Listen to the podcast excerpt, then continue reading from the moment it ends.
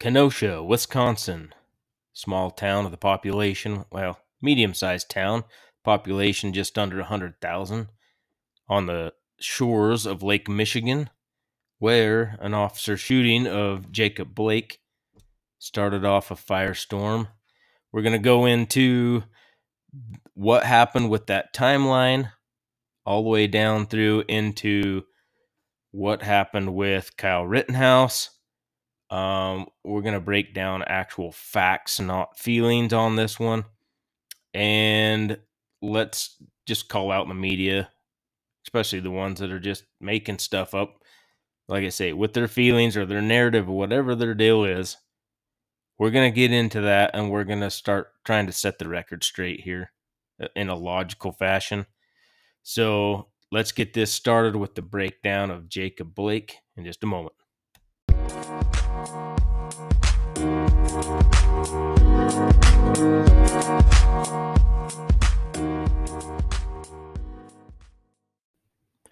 Let's start this off with a USA Today timeline. Uh, let's just say they're, I don't know, not exactly right, not exactly left. I, I would say uh, this one probably gives the most fair analysis of what happened. Um, this article was from August 27th, it looks like. So this is the timeline they put together here.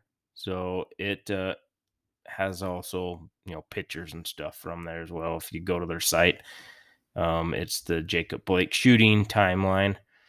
Um, let's see. So protests grew violent, resulting in the killing Tuesday of two people and the arrest Wednesday of 17-year-old Kyle Rittenhouse. So this is, I guess, a pretense of kind of what this article is about. So, anyways, that probably shouldn't even be said right at this point. So let's go into the article. Um, it starts off the police shooting of another black man, this time in Kenosha. Wisconsin has fueled a. Di- uh, well, I read that one way wrong. Okay, the police shooting of another black man. I don't know why they open it that way, but I think we all kind of know the bias that's going on. This time in Kenosha, Wisconsin, has fueled additional alarm and anger over excessive use of force. Jacob Blake was shot seven times in the back Sunday by a seven year veteran officer, authorities say.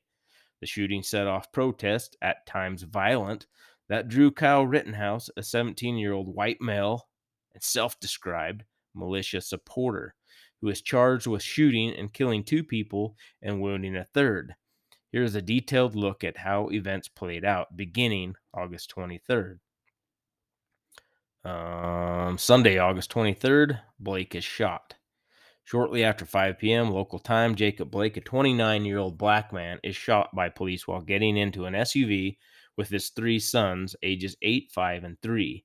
A bystander's video appears to show a white police officer grabbing Blake by the back of his shirt as Blake enters his vehicle, then shooting him from behind seven times at close range.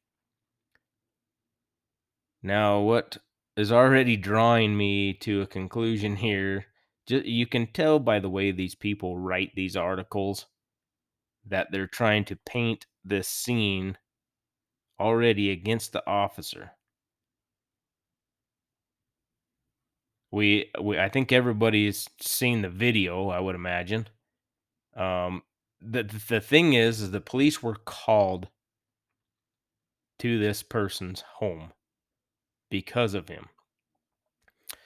And then you gotta you gotta look through the rest of the stuff to find out that he was going he was resisting arrest basically which is i don't care what color your skin color is is probably not a good idea uh, but when you are getting back in to your vehicle you're putting the police officers in a bad spot because they don't know what your intent is. And that seems to be what the media decides to ignore when all this stuff is happening on all aspects, you know, because they don't they don't patrol the streets, they don't deal with, you know, violent criminals. They just think, you know, all these people have just, you know, there was nothing wrong So this article goes on. Kenosha police say officers were called to the 2800 block of 40th Street at 5:11 p.m. in response to a domestic incident. So here you are, there's a domestic violence call. Police are responding, and well, we all know what happened. According to police radio transmissions, Blake is shot less than three minutes after the officers arrive. Authorities identified Officer Rusten Sheskey as the sole shooter and said Blake was also tased. A knife was found in Blake's car, according to the Wisconsin Department of Justice on Wednesday. Hundreds of protesters gather as news of the shooting spreads. Kenosha County declares an overnight emergency curfew from 10:15 to 7 a.m. Monday. A number of buildings are burned, including a state probation and parole office. Officers fire tear gas and rubber bullets into the crowds late Sunday, most of the protesters leave, which were probably the ones that were the actual more peaceful protesters, I would guess. Because, you know, people that have a little more common sense and aren't there to destroy buildings and all that stuff, they're to leave when violent stuff starts breaking out. The the troublemakers, the the the ones that are to cause the most damage, they're to stay there because that's kind of what they're they feel whatever that they are entitled to do. Monday, August 24th, violent protest. I guess at this point you can still call it a protest. Um protest that starts turning into riots. You know, so I don't know. You can look at it in any a couple different ways, I guess. But this article says the city uses garbage trucks to block the Kenosha courthouse entrance at 56th and Sheridan Streets. At least three trucks are burned. Firefighters begin cleaning up the damage from the protests. Wisconsin Attorney General Josh Kaul announced that the state's Department of Justice's Division of Criminal Investigations will lead the shooting investigation. At 8 p.m. local time, about 125 National Guard members arrive in Kenosha to guard against looting and vandalism and to protect firefighters, Governor Tony Evers says. Uh, this is it's kind of one of those things, you know, where you got the CNN anchor out there. There's a there's a you know stuff burning behind him, saying that this is a mostly peaceful protest. Once you're destroying property and throwing rocks at police and stuff like that, the peaceful part's gone. And you're going to get what you're going to get from the police. Now, if these people had not done any of this stuff, weren't burning stuff, weren't looting stores and throwing rocks and whatever else at police, then you can say that it was a peaceful protest. So that's another one of the media's big lies. Tuesday, August 25th, two persons fatally shot. Lawyer from Blake's family says he is in stable condition but is paralyzed and says it will take a miracle for him to walk again. Um, I don't know. the heck is this one? It has kind of a blank behind the that headline. And then uh, let's see. So, about 125 more National Guards are deployed, bringing the total to 250. That evening, protesters and law enforcement clash at a metal barrier outside the courthouse. Demonstrators throw fireworks and bottles at police. Once again, if you're going to start that, you're going to get what comes back at you. I don't care what your color is, what your race is, whatever you're protesting. Once you start doing that, you are the aggressors and you're going to get stuff thrown back or fired back at you. Um, demonstrators okay throw fireworks bottles. Who who the police who respond by firing tear gas and rubber bullets. Demonstrators are expelled from the civic center park as protests continue which at that point they should shut it down. I mean arrest all these people whatever you got to do detain them uh, you know you start taking these people out that are throwing these things uh, you're either going to scare off the other people that you know are just kind of following these people's lead and then you know this stuff could have ended a lot different but because you've got these people wanting to I I want I would like to know how many of these people came in from other places to do a, a lot of this looting and you know arson and whatever else they were doing in there. I'll see if I can find some of that out. Um, shortly after 10 p.m. local time, armed people identifying themselves as militia are seen patrolling businesses downtown in a video streamed on social media. Rittenhouse, the teen later arrested in the fatal shootings, is seen carrying a weapon with this group and being recorded by several people on videos that appear on social media. Um, at around 10:30 p.m., Rittenhouse is seen asking the police for water. I've seen that video. It's, uh, true, or they offered him water. I think it was more or less they offered him some water, and then he ended up taking it or whatever. Um, so, like I say, the the way people in in the media write these things, you can see you can see a bias they're trying to paint. Uh, some of them aren't afraid just to come out and say it. Um, but you know, anyways. Um, let's see. At 11:44 p.m., police report three or four people trying to light vehicles on fire at a car lot on 63rd Street and Sheridan Road in Kenosha, Wisconsin. A few minutes later, an officer advised extreme caution to responding squads. "Quote: We've seen at least four people with handguns running around here." Unquote. Around 11:45 p.m., videos capture a figure that resembles Rittenhouse with a long gun being pursued by a second man through the parking lot of a pre-owned vehicle shop on 63rd Street in Sheridan. So here you go. Here's some of the first video. Um, before any of the shooting happens, you've got Rittenhouse being chased. I mean, assuming, of course, what they're saying that this this was Rittenhouse.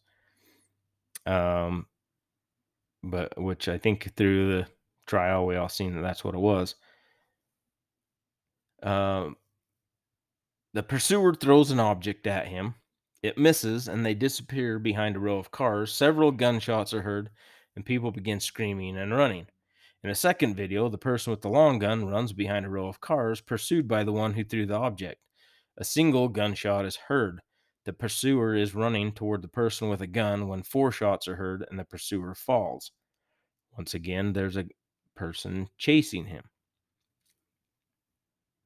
And in the testimony, I'll throw this in here before I forget about it, is that he heard a gunshot and wasn't sure where it was coming from. Uh, and at the time, he was being pursued by this man, and whatever that was thrown at him, he didn't know what it was. You know, obviously, he's, you know, running because they're chasing him.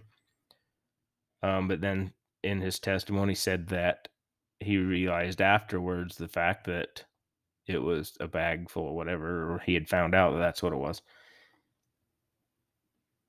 Um, hmm, hmm, hmm. several more shots are heard, and the gunman returns to the shooting victim, who is being aided by a passerby. Someone says, "Call 911." The shooter pauses to look at the body, then backs away and pulls out his phone. The man helping the victim rips off his shirt, stop the bleeding from the victim's head wound. So more than likely, the guy was already dead. Uh, let's see. So here we go. It sounds like they've got a little video or some audio here of Rittenhouse as he calls the police. Let's see what it says. Northwest, northwest, northwest. That's an officer. Northwest from where 570. Dispatch. Six three, one one. Copy. What's that location? Six three and one one northwest running. Gonna be a male, possibly white, green shirt, long rifle.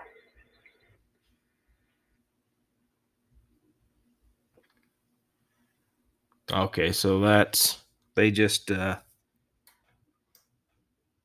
I don't know. I I would think that's kind of a, a cherry picked piece of the what the whole that's the problem is media is going to cherry pick it don't matter what side it is they're both going to cherry pick whatever's going to sensationalize their their side of the i don't know what they believe is their narrative. Um, so it goes on as more people arrive it appears that the shooter begins running. He is holding his phone to his ear and though the audio is muffled says what sounds like i shot somebody. Um, as he runs away, people are heard screaming, He shot him. So let's see. Yeah, I mean, here's here's the thing. And this is kind of I mean, you've seen all the videos and a lot of people have said that, you know, you can't pursue somebody and shoot them. Well, that's pretty much what happened. He was running away. These people were pursuing him. Um, now the one guy, which we'll get into later on, claimed that he thought he was an active shooter. Now, typically, if you're an active shooter, you're going to be shooting anybody and everybody around you, not just one particular person and running away. So I don't, I mean, maybe that's what he thought. I don't know. So, as he is seen running, several people are seen attempting to intercept him. He falls to the ground near uh, 61st Street and Sheridan Road. A few people begin to run at him. The shooter ultimately fires four shots at three people who rush towards him, hitting two of them. Now, that wasn't at the same time, though, was the thing. Oh, actually, yeah. So, um, so this was the case basically at the end after he'd shot the first guy that was chasing him. So one of the victims is briefly on top of him with his skateboard against his body. He shoots that person in the chest as he rolls off. The victim stumbles forward a few paces before he crumples to the ground and lies still. The last victim, who is carrying a handgun and a cell phone, is running toward the shooter when the skateboarder is shot a foot or two away. He covers his head with his hands and pauses for a moment before moving towards the man with the rifle again, who shoots him in the arm. Uh, and then there's a picture of him actually with the handgun and a gunshot to his forearm. Uh, plain as day. Looks like I don't know, maybe a little Glock or something. I can't really tell, but it's a pretty clear picture of him with the gun. The victim runs away screaming for a medic. A video shows graphic imagery of the victim's wound as a live streamer offers medical help. Uh, so let's see. There's a another little audio clip. I don't even know if I'm going to even play it. Uh, it says in front of it, the shooting male, white with a rifle, running. He was running southbound, turned around and fired into the crowd. Uh, let's see. So this police radio traffic. So I don't know if they even knew really what was kind of even going on because I don't think they were right there in what was going on. Uh, let's just see what it says. I don't know. Aware of a possible fourth victim at Station 1. Uh, KMH has just alerted me to that.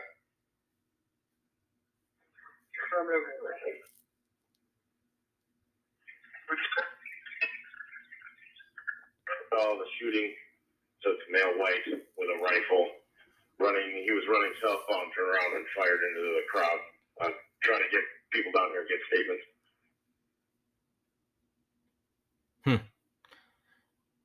So where is this guy? If this is an officer, I don't know. I I never really heard anything about any of this stuff, so I don't know exactly where they were or where these officers were witnessing this. Uh, unless this was in the case that they had some kind of drone footage. I don't know if that's where this was coming from. Uh, so that makes it kind of hard to really determine determine what was going on on the ground. Um, so the keeps going on. The shooter continues running towards the intersection. He sees some police cars, raises his arms. The police appear to continue down the road toward the injured. Um, at 11:51, police audio shows the first report of a gunshot victim. Police said it looked like an injured person had been put in the back of a black SUV. Uh, quote, it looks like they're stuffing him in the back of a security vehicle from KMH Kenosha Medical Center. At 11:52, police officer says we have somebody down in the middle of the road, CPR in progress. The location was confirmed at 63rd and Sheridan. Quote, we're going to need more here, unquote. 47 seconds later, police reported a person running northbound through 10th Avenue from 6th and 3rd. Uh, quote, he dropped his gun. We're holding it right now at 63 and 11. At 11:58 p.m., police reported two civilians in the ER and confirmed no officers were down. Quote, I have a third gunshot victim walking into the ER right now, police said just after midnight. Uh, okay, so I don't know how exactly that plays out. But um, at 12:12 a.m., police officer police offer some additional information on the shooter. He was running southbound, turned around, and fired into the crowd. Confrontations between police and protesters continue into Tuesday night. Um, so there, the video of people recording, the police are backing up. He's raising his hands, coming forward. The gun, you know, on the sling down to his side.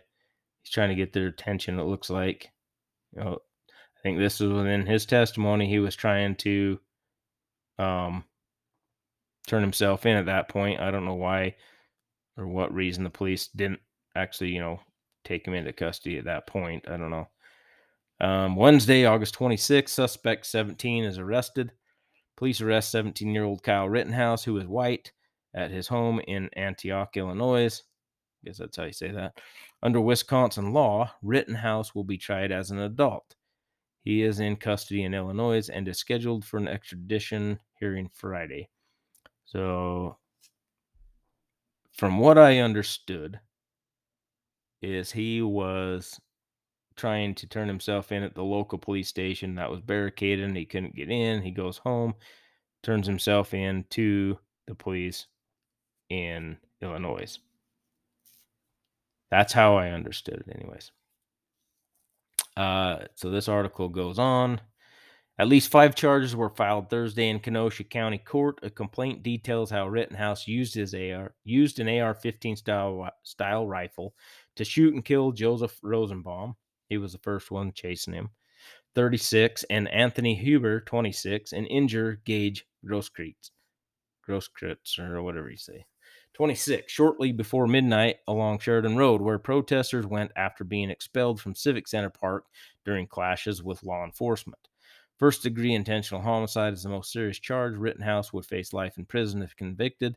He also faces charges of first degree reckless homicide, attempted first degree intentional homicide, two counts of first degree recklessly endangering safety, and one count of possession of a dangerous weapon by a person under 18.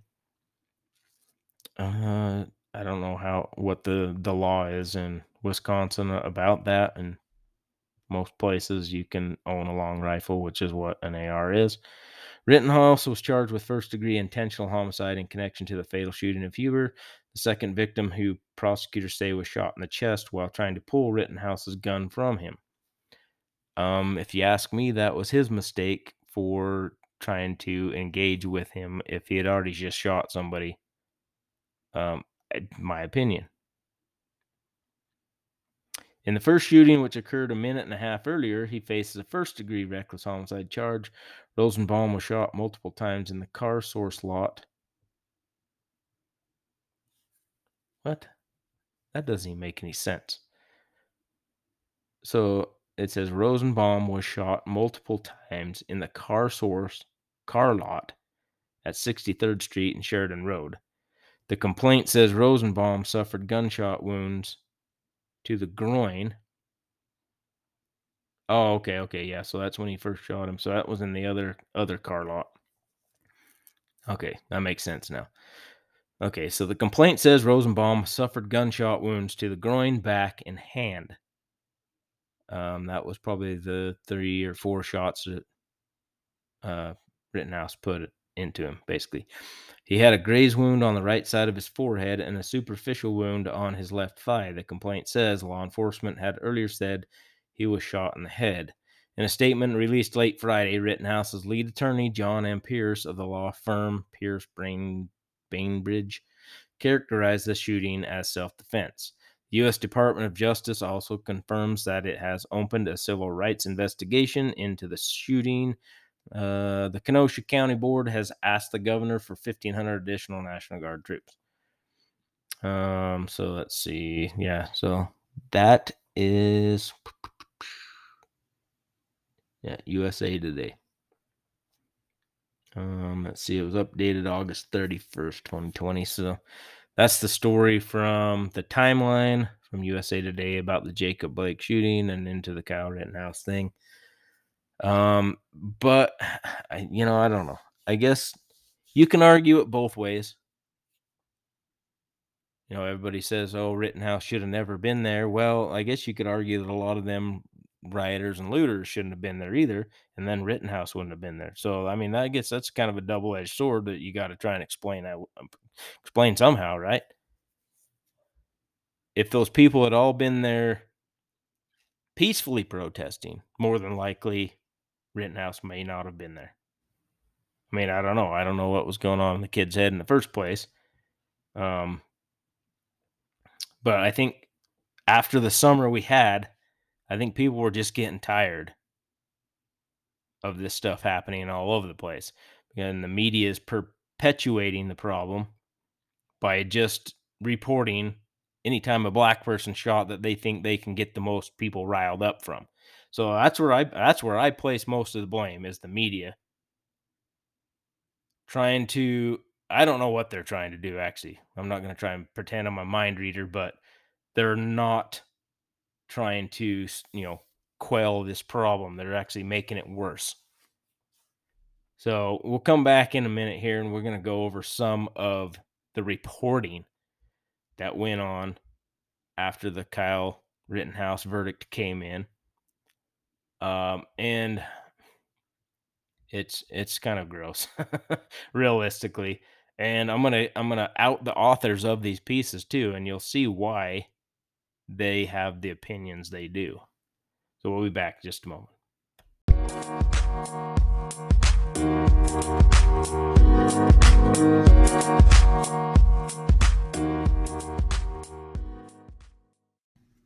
so i'm going to start this segment off with uh kind of some video.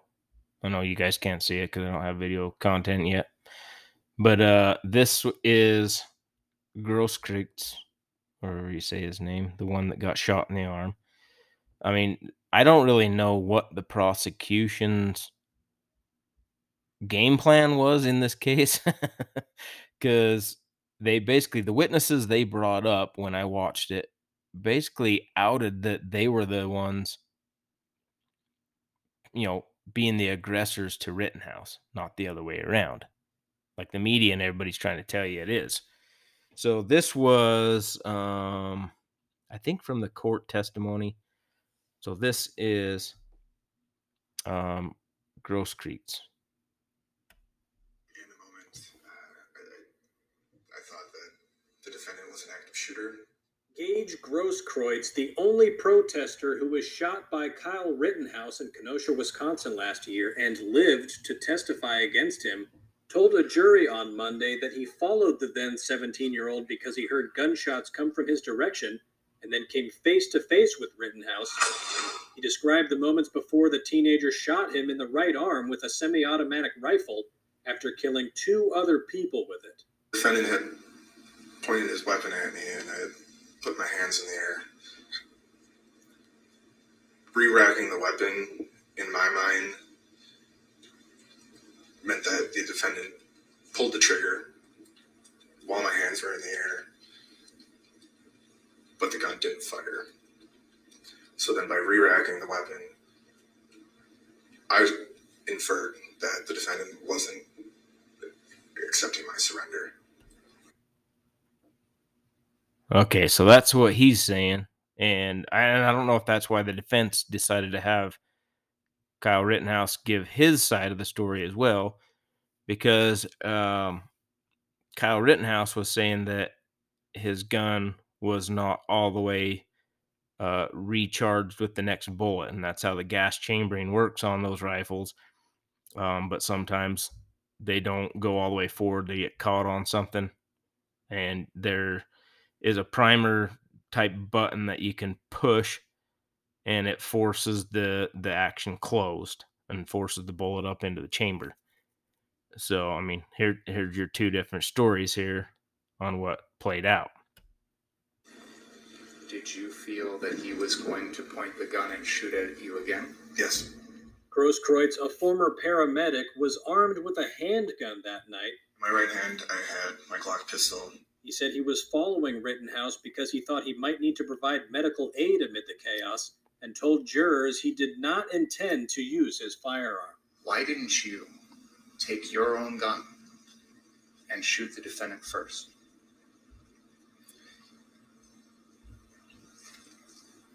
like I said, that's not the kind of person that I am. That's not why I was out there. That's not why I was out there for 75 days prior to that. Why I spent my time, my money, my education providing care for people. I tried to attempt to a, a non lethal way to end that interaction. Under So he can carry a weapon for self defense, but Kyle Rittenhouse can't. Because I mean, if according to that story, it almost mimics exactly why Kyle Rittenhouse said he was there, other than he was there to, you know, clean up the town a little bit, uh, help with, you know, people that needed a medic or whatever. I don't know whether or not he's actually a medic. Maybe he just knows basic CPR and stuff like that. I mean, hopefully most people do. And what for whatever reason he chose to take uh, the AR, which I mean, in some instances, is probably you know, in my mind, if I was going into an area like that, I would think, okay, there's more of them than there is of me, so I would rather have the extra firepower, I guess. I don't know, but I don't know. Like I say, my my opinion on that doesn't really matter. So we'll go back into this and see what else they have to say here. cross examination, Rittenhouse's attorney sought to establish that Grosskreutz had pursued the teen with intent to harm him, an assertion Grosskreutz denied. You were chasing him with your gun? Yes? No, You didn't chase him down Sheridan Road, pulling your gun, chasing after him. That's a lie. You're saying that didn't happen. I'm not saying that it didn't happen, but I wasn't chasing the defendant. You were running after him? No, No. Okay. But in a key moment, the attorney used a photo taken around the time Rittenhouse fired to try to portray Grosskreutz as a threat and got the witness to admit that his gun was pointed toward the teen when he was shot.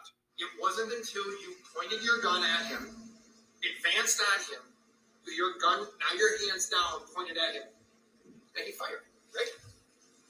correct. Rittenhouse, who has been charged in the deaths of two men and with attempting to kill Grosskreutz and faces life in prison if convicted, has pleaded not guilty. He is expected to testify that he acted in self defense. So that was just one part of it. I mean, like I say, there was quite a few different pieces to this whole case. But like I say, and then they brought some other people in. I don't remember who the other one was that the the prosecutor brought in that was a witness. And he basically uh backed up Rittenhouse saying no, these people were chasing him. You know, it's like I say, it's different perspectives coming together, which you know, like I say, this was kind of a, a jacked up thing altogether. The people there rioting and causing the problems, um, amidst probably a bunch of people that were really actually trying to peacefully protest. And that's a lot of the problem I think that happened with the January 6th stuff. Most of those people were just there, you know, protesting that they didn't they didn't think that there was a lot of things with the election that were fair. And you know, like say that I got a whole nother spill on that thing. Anyways, I'm not going to get it into this mixed into this one. Um, so he's also this guy goes goes to basically after the trial's over, he's done his testimony and all. And from the way, I mean, like like I say, the court stuff's kind of weird. You know, the one guy's getting him to say, "Oh no, I was doing this," and then the, you know, the other defendant, you know, lawyer comes in and gets him to say that, yeah, basically, sh- you know, he shot me after I was pointing my gun at him. So, like I say, it's kind of a, a whole weird situation to begin with. Um, so let's just see what he's saying here on GMA because I think this is where he basically claims that you know he he was the victim. He had nothing. He did nothing wrong. Absolutely what I'm saying, yes. and engage. What do you want people to know about this case and, and what happened that night that they may not already know or think that they know? I think the most important thing to remember is that Kyle Rittenhouse was an active shooter. He murdered two men and he attempted to murder me. Gage, Kimberly, thank you both so much for joining me this morning. So then he goes on, you know, on the media things and you know claims that he had did nothing wrong. Um, like I say, if he was actively trying to stop Kyle, I don't know why you would need to get that close to him like he was going to execute him basically with his gun. I mean, he was literally within arm's distance with his gun pointing at him. So now, if I'm putting myself in Kyle's position and I've got this angry mob coming at me, um, I don't know that I would have done much different as far as trying to, you know, protect myself from these people possibly killing you. I mean, you get a lot of these people that are on the news, you know, saying, "Oh, it, you know, he they were just going to give him a beating." It's like, well, you can beat people to death. It happens all the time. You know, so like I say, you know, CNN's probably one of some of the worst ones about it. Just grossly saying just inappropriate things as a news media outlet. They're giving you their opinion, not actual the facts of what happened. And why they do it, I don't know, but but anyways, we're going to get into so this is after the verdict. Um and just another example of just how bad people that have a platform are about reporting this stuff. So this is from the LA Progressive. I'm going to read you the article. I'm going to tell you who the author is, what his background, basically what he claims he is, I guess, and then the the LA Progressives disclaimer. So this way they uh, you know, opt out of getting them themselves in trouble, even though they all believe that this is what really, you know, the deal is. So this is LA Progressive Kenosha verdict gives fascists open season on Black Lives Matter in the left. and then they've got a, a picture of, you know, I think it's like the Proud Boys and uh I don't know, some some other protest. I don't even know where that just, you know, stock picture from one of their protests, you know, and they they make that kind of the headline article. Um, it is getting closer to midnight in the United States. The November 19th Kenosha verdict is a racist, reactionary outrage and a big step forward for those scheming for a fascist society. So you can kind of already see where this is going. In August 2020, avowed white supremacist Kyle Rittenhouse gunned down three anti racist demonstrators with his AR 15 machine gun in Kenosha, Wisconsin two of whom died. Neither of those he killed were armed, and the incident was recorded on video. Rittenhouse, then 17, had traveled from Illinois allegedly to defend property and the police against Black Lives Matter demonstrators, but in fact to attack the demonstrators. Um, so this is one of the things that irritates the crap out of me when people that know nothing about weapons in the first place and they've got an agenda will say that he was armed with a machine gun.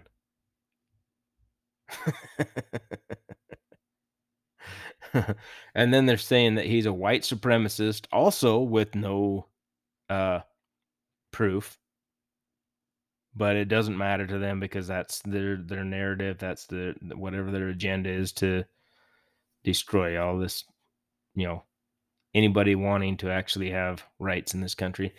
Uh, in a second outrage on November 19th, 2021, an apparently all white jury acquitted Rittenhouse, apparently, keyword, who now walks free to kill again. Jesus. Uh, it's time for uh, the second coming to come. I mean, because you've got a lot of people that read this stuff and believe this word for word. So, like I say, these people that have platforms, and then these, you know, supposedly, you know, outlets where these stuff can, like this crap, can be uh, printed and thrown across the internet and whatever else, is not helping the problem, but is actually causing most of this problem. Okay, so this This despite the fact that two young anti racist demonstrators, Joseph Rosenbaum and Anthony Huber, lay dead, and another, Gage Grosskreutz, has been permanently injured. In the Rittenhouse trial, the judge and the local jury accepted the ludicrous claim that the smooth faced young white murderer was acting in self defense because the men he killed and wounded had supposedly put his life in danger as they tried to disarm him. A similar argument is being used in Georgia by three armed white men on trial for the February 2020 killing Ahmaud Arbery, the young black man they tried to detain for suspicious activity. Now, that one is a little different case there, and I'd seen the video from some of that because they were recording it, the two guys that were involved. Um, and that one's a little more dicey. Um, but anyways, the article goes on. Many have pointed to Judge Bruce Schroeder's clownish reactionary behavior, forbidding the word victim but allowing thugs and looters. I mean, I guess they kind of got a point there. Making incredibly biased statements throughout the trial and his jury instructions, etc. Now, that's just this writer's opinion, obviously. And the obvious bias of an apparently all white jury. The later issue is obscured by the state of Wisconsin's obfuscatory failure to record the ethnic and racial identities of the jurors. Um, they did that because they know what the this mob mentality is of people that are like this guy that's writing this article uh, have because that's kind of basically with our age of technology that is essentially where cases like this are going. It's it's trial by mob not facts and you know it's just opinion and feelings and mob mentality that the mob wants this kid to go down and they don't care what they have to say or what they have to do and if you're you're tainting the case if you're going to expose who the uh, jurors are. Because then you can go and intimidate and whatever else goes on these days because that seems to be the tactics of the the left and like I say, anyways, in a larger context, this verdict takes us closer to the midnight of a fascist, fascist United States as the turning point on that road in the last few years. First came Donald Trump's electoral victory of November 8th, 2016, which signaled that the Republican Party has become a far right party with a large fascist element. In the period after that, Trump consolidated his hold, forcing out, sidelining, or silencing every single one of his Republican critics who held major office. Uh, to an extent, he did, but you know, uh, there's a lot of corruption on both sides of the political aisle in there, and that's how he felt it was, and he was going to campaign against those people. So that's politics, I guess. Uh, second came the January 6, 2021 attack on the U.S. Capitol with the goal of overturning Trump's 2020 election defeat, which signaled that a large armed group exists inside the Republican Party. This group, which is growing in size, is willing to engage in violence to overturn the Democratic Republic that, with all its flaws, remains in place in the U.S. This amounted to a fascist coup attempt. like I say, they're trying to they keep trying to paint this picture, but like I say, that that January 6th thing's a whole nother deal because there's a lot of other aspects that go into that despite the media's claim. Anyways, let's go on. Third came the November 19th, 2021 Kenosha verdict, which gives legal sanction to white supremacist vigilantes who murder leftists and anti racists. Like I say, you can kind of see where where this guy's at. Labor and other large progressive movements ignore this new danger at their peril. All this is occurring at a time of deep economic dislocation, dislocation still lingering from the Great Recession and from the more recent COVID 19 pandemic, a dislocation that is itself rooted in capital's declining profit rate since the 1970s. Tens of millions of people have seen their lives change for the worse and their future prospects grow dimmer. And since Trump's defeat at the polls, nothing serious has been done to curtail the police murders that sparked the 2020 uprising. nor to stem the tide of voter suppression targeting people of color and youth. You know, like trying to prove that that's who is really coming to vote, you know, asking for a driver's, you know, racist stuff, really racist stuff. At the time, the spirit of the 2020 uprising has spread to labor with strike Striketober, which has bled into November, leading to some real victories at John Deere, Kaiser Permanente, and the University of California. But November 19th will give all the forces of reaction the sense that they can arm themselves and go out and kill demonstrators or pickets for social justice, and that they can get away with it in the courts as one of their number just has. Um, this is Kevin B. Anderson, International Marxist Humanist Organization.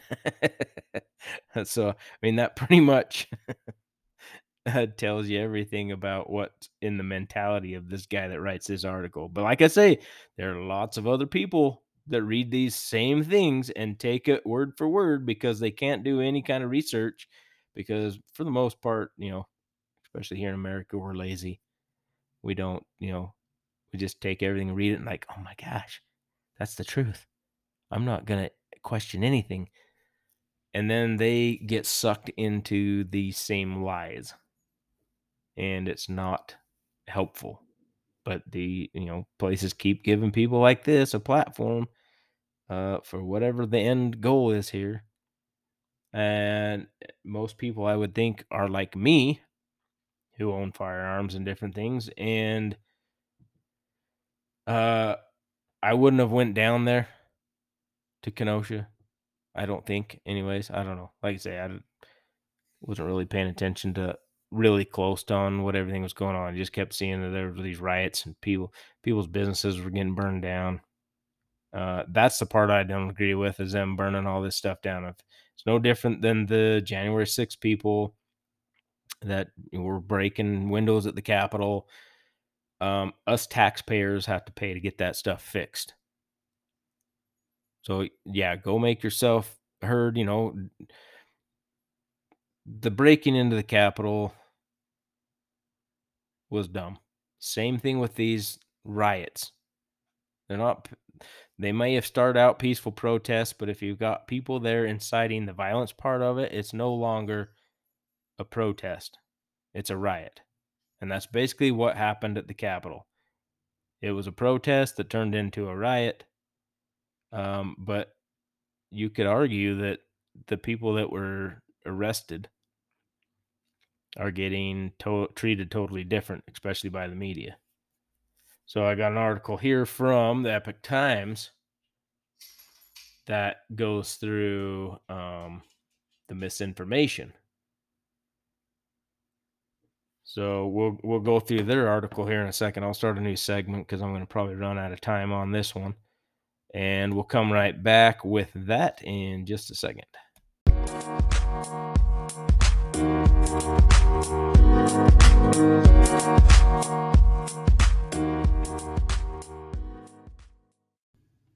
Okay, so to end this segment out, this episode, I'm going to go start it with the Epic Times article is in misinformation about Kyle Rittenhouse case floods social media and TV networks.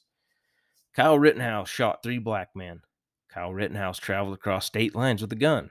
Kyle Rittenhouse had an AK 47. These are three examples of false information being spread about Rittenhouse, whose trial ended last week with his acquittal, uh, which, with all the evidence that I've seen, is the right uh, outcome of that. And then, you know, you get a lot of other Joy Reid, especially CNN analysis.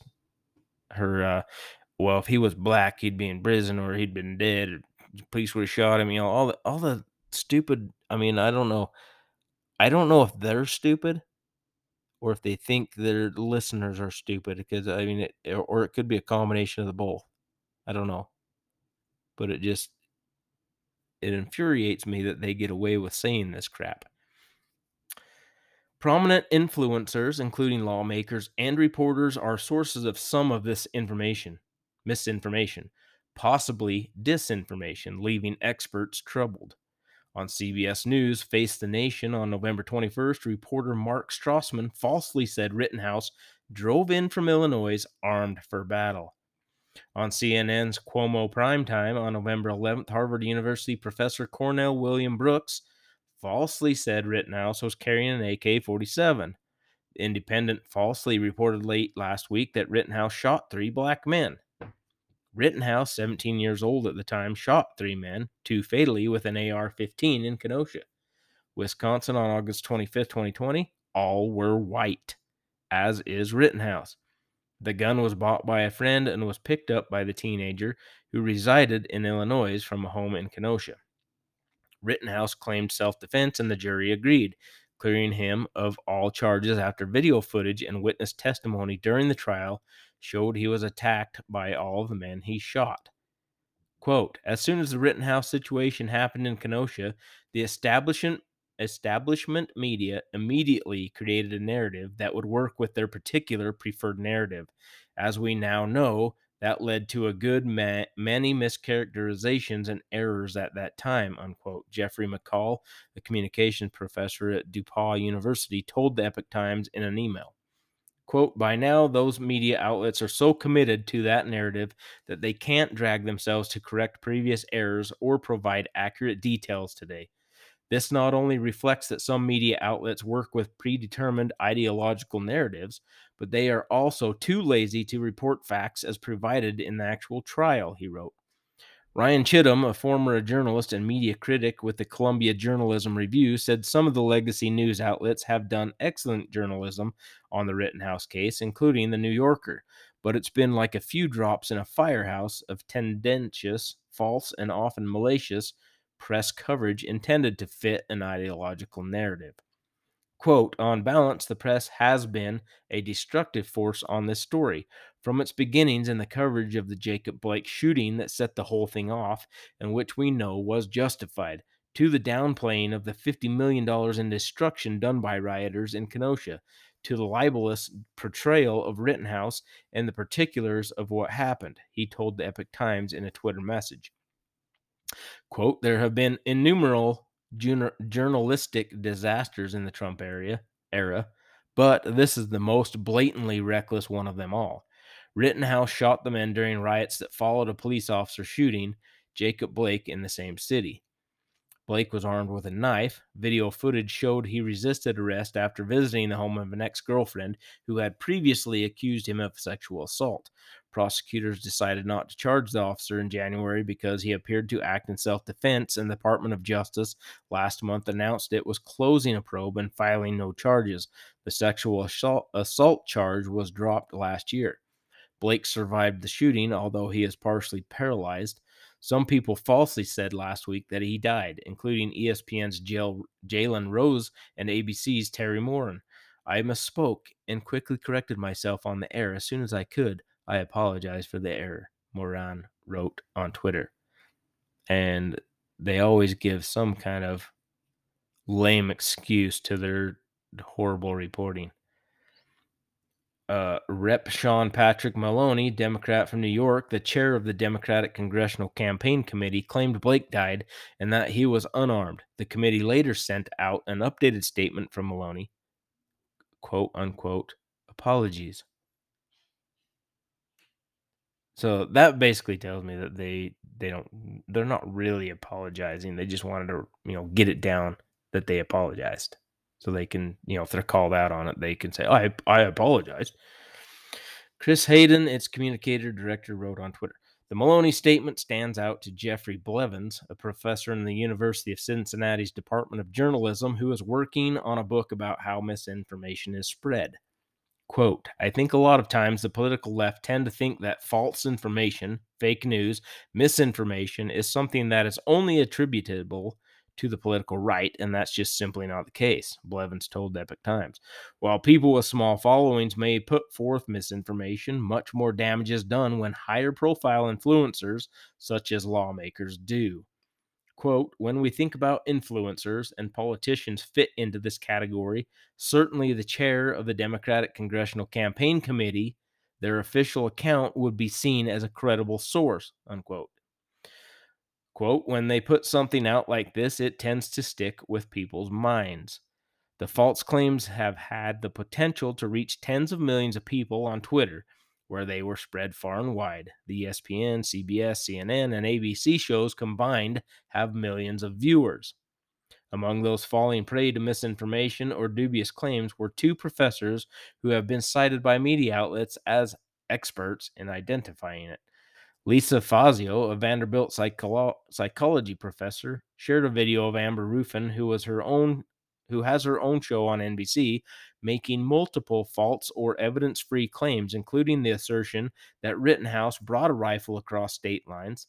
That video has been watched more than 7.7 million times since November 19th, boosted by the likes of Rep. Ilhan Omar, Democrat from Minnesota. Shannon McGregor, a professor at the Hussman School of Journalism and Media at the University of North Carolina, Chapel Hill, shared a tweet that called Rittenhouse openly white supremacist, a claim that has no evidence supporting it. Blevin said the situation reminds him of what happened in 2019 when a brief, tightly edited video clip from Washington was disseminated widely by media and others. Nick Sandmann, a Kentucky high school student, was in the nation's capital with classmates. The clip was used to falsely state Sandmann confronted a Native American, Nathan Phillips, but video footage later emerged showing the exact opposite was the case. Many media outlets issued corrections, and some paid Sandmann to settle defamation lawsuits. The person who initially posted the clip had a small following, but it was widely spread. That's when you get the uh, when it goes viral.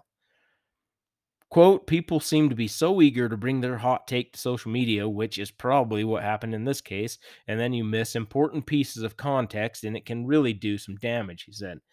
Blevins encouraged people to be more cautious, recalling what he did when the clip initially emerged. He waited instead of sharing it or posting about it, knowing that in the past, unconfirmed material was spread widely, wildly, but was later shown to be incorrect. CBS couldn't be reached for comment. It later corrected the falsehoods it aired. ESPN declined to comment. Twitter, CNN, Brooks, The Independent, Fazio McGregor, and Omar didn't respond to requests for comment because they know they're lying. That's probably why. And that's the one from uh, Epic Times, but also the World Tribune uh, has a pretty good layout too here. Uh, so it's big media's response to Rittenhouse verdict, more racism and censorship. Kyle Rittenhouse on Friday was acquitted on all charges related to the shooting of three men during rioting in Kenosha, Wisconsin on August 25th, 2020. Not guilty, a jury of 12 announced in the face of threats to their safety, honor, and livelihoods. Guilty, countered big media, along with a relatively small subset of humanity that presumes to know what is best for all humanity. These self anointed elites didn't need to hear the verdict from a jury that declined to confirm to what has been exposed as an overwhelming narrative of lies. Journalist Glenn Greenwald told, Tu- told Tucker Carlson on the weekend that many friends around the world believe, based on media re- reports, that the men killed in the inc- incident were black. They were white. Before and after the decision was handed down by the jury, the corrupt U.S. media convicted Rittenhouse of being a white supremacist vigilante murderer. AOL ran with the headline For Black America, Rittenhouse verdict reinforces concept of two justice systems. Meet the press personality Chuck Todd. The next time there's a protest of some sort, and it may get politicized, that gun owners with a certain ideology may feel incentivized now, may feel even emboldened.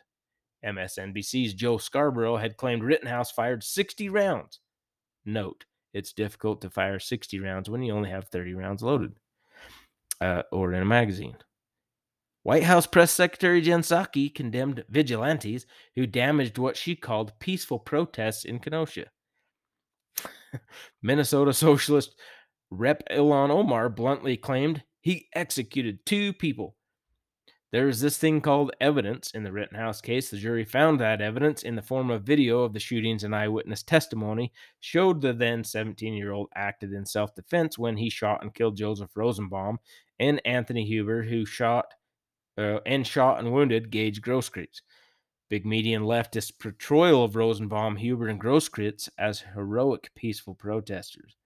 Only Tucker Carlson provided the correct context. Every single witness who testified this week at the trial confirmed exactly what happened, and here are the facts of it. A convicted child rapist called Joseph Rosenbaum was released from a mental hospital and then went directly to join the mob that was burning downtown Kenosha.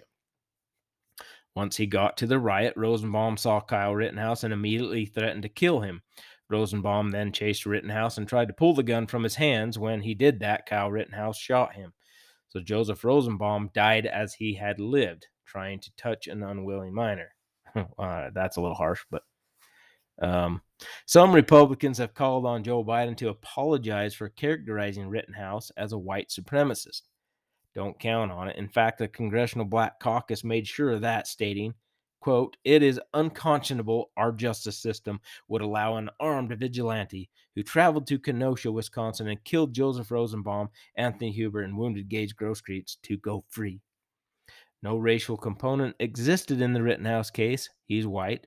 So were Rosenbaum and Huber, and so is Grosskreutz. The imagination does not stretch so far as to proclaim, proclaim that Rosenbaum, Huber, and Grosskreutz were peaceful protesters. Anyone actually following the trial knows this. Apparently, the Independent wasn't one of them. uh, Stephen Daisley tweeted a depressing example of how the British media misreporting the Kyle Rittenhouse trial as badly as the U.S. media. This is the Independent's report on the verdict. Teenager who shot three black men. That was from the Independent. He's pointing out that, uh, yeah. Oh, okay. So maybe maybe this guy is misinterpreting this because the the piece that he's got pictured here says Kyle Rittenhouse cleared of murder after shooting dead two Black Lives Matter protesters. So not black people, but Black Lives Matter protesters. So if he's taking that as they sh- he shot three black men, then that's him miscategorizing it. In my opinion, the way I read it. Um, okay, I see what he's saying. So, full story teenager who shot three black men with rifle found not guilty on all charges. So, okay, now that's probably the part he's pointing out. Um, it's got it's got just the little arrow thing that's given these different uh points, and I don't know maybe if that's just different articles or different people wrote up different parts. So the other one goes how the Kyle Rittenhouse trial captured toxic American politics. Republican politicians celebrate as jury acquits Kenosha shooter. Give children an AR 15 for Christmas. Prosecutor condemns preposterous verdict. Um, it's kind of funny to read some of the uh, outsider, like news sources, I guess you can say, from uh, other countries that are kind of looking into ours because most of these countries don't have gun rights. They don't they don't have the same constitution setup that we do. They don't have the same upbringing that this country does from where we started from. You know, they're they're all older countries that, you know, don't have the same I don't know, ideology of what freedom is. So it, it's some of the things they put up are just kind of funny. The American Civil Liberties Union said in a statement, quote, despite Kyle Rittenhouse's conscious decision to travel across state lines and injure one person and take the lives of two people protesting the shooting of Jacob Blake by police, he was not held responsible for his actions. Um, you could argue back that none of these people are being held responsible for their actions either for burning down and destroying other people's property. I haven't read anywhere any of those people that got arrested and put in jail or, you know, had to go through a trial for any of the stuff they did. You know, as far as I know, none of them killed anybody, but that's not the full point here. Like I said, if all this stuff wasn't going on, more than likely Kyle Rittenhouse wouldn't have been there. And, you know, I mean, you can still argue that, you know, his parents shouldn't let him go there, and that's probably a pretty good point. But the fact of the matter is, he did end up there. And what happened, happened. But also, I believe by all the stuff that was, you know, videos, testimonies, everything else that was put out there, that he was acting in self defense. I don't know that I would have acted any different to being chased down by these people yelling to get him and to kill him and all that stuff because that's in a lot of these videos of these people screaming that. So that tells me they're the aggressors, not Kyle Rittenhouse. But with the media narrative against guns, you know, anybody that's white is a white supremacist. I mean, even black people now are white supremacists according to the media. That's I mean, that's how ridiculously stupid these people are. To, you know, or the blackface of white supremacy. I mean, it's the narrative they're trying to push is so ridiculous, but there's so many people that still watch these people or read their articles and believe everything that they're telling them as fact. And that's part of the problem we're getting here in the United States right now. Not even here, in, in other countries. Uh, this this backed the narrative pushed by the left that Rittenhouse had carried the gun across state lines, which was false. Second Amendment Foundation founder Alan M. Gottlieb noted while the ACLU should have been complaining about the conduct of prosecutors in the Rittenhouse case, the, the organization instead is calling Rittenhouse a deliberate killer, perpetuating the myth that he deliberately crossed state lines to kill people. It is shocking for the ACLU, which has a long record of defending the rights of individuals against government per- prosecution, to make such an outrageous statement. Um, the ACLU ACLU, in my opinion, has kind of. I think it's lost a lot of its original uh, members that made the ACLU what it was. And uh, I mean, by the cases they get involved in and the stances they take, it's really more or less another political arm, if you ask me. But I mean, like I say, that's my opinion, and I'm going to state that that's my opinion. Gottlieb noted that Rittenhouse was acquitted by a jury of seven women and five men for defending himself against multiple attackers in the middle of a riot. By being tried in court, he essentially was being held responsible for his actions, which the jury's verdict clearly indicates were justified under the circumstances. As for the First Amendment, the left threw that one out the window last year. George or Google has blocked the sale of t-shirts related to Rittenhouse, which when conducting a Google search for Kyle Rittenhouse shirts under the shopping tab, you're met with a message that reads, "Your search Kyle Rittenhouse shirts did not match any shopping results." Yet Google allows the sale of shirts related to such lovers of democracy as Joseph Stalin and Mao Zedong. Meanwhile, Give Send Go, a free Christian crowdfunding site, announced on Sunday that it is allowing fundraising for Rittenhouse's legal defense on its platform. Give Send Go co founder Jacob Wells said the decision was made because he believes that every American has a right to a fair trial and is innocent until proven guilty. How dare he! I don't know why I like saying that. It's just funny. Uh, without Give Send Go stepping in, this young man wouldn't have been afforded the right to a fair trial. Well said. Rittenhouse has now been declared innocent in a court of law, and every platform that canceled him should be ashamed for not standing with the side of justice.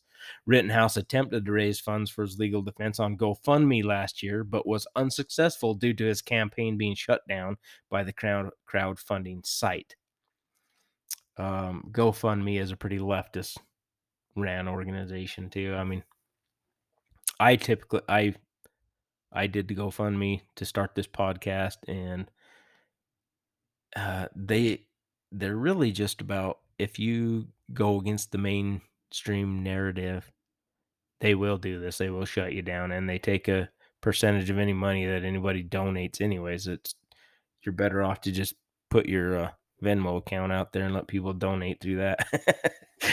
uh, Heather Wilson, the co founder of Give Send Go, said Rittenhouse was in a hopeless situation before Give Send Go stepped in and provided a platform for him to raise funds for his legal defense.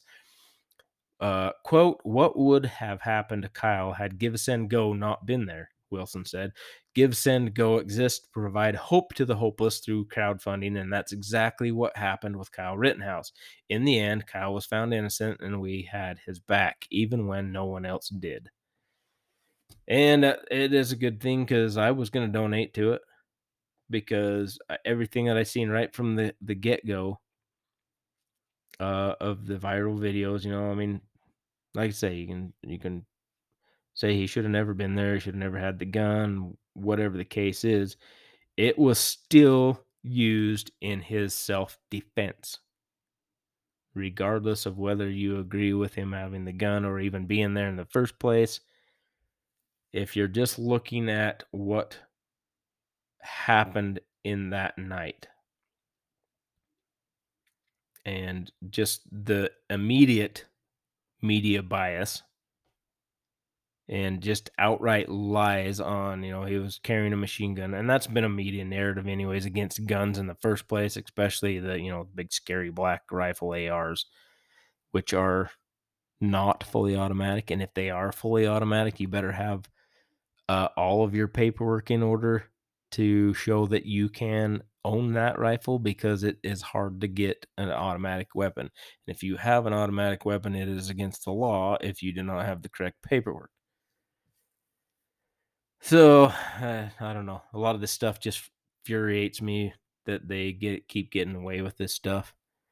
So all I can say is I'm going to try and give you the the logical explanations of stuff. I'm going to look at it from a bunch of different angles to try and come up with actually facts. And I'm not even a reporter, but I don't like it when these these places get away with lying to everybody and then getting them on their side to, you know, fight against people that don't want anything to do with this stuff.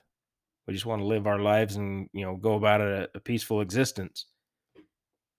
So that's pretty much all I wanted to get off my chest today for this episode. And I might do another one uh, on maybe tomorrow for a Thanksgiving deal since this is Thanksgiving weekend. So, you know the drill, friends. Uh, hopefully, you'll join me again on the next one. And that's all I got. Catch you next time.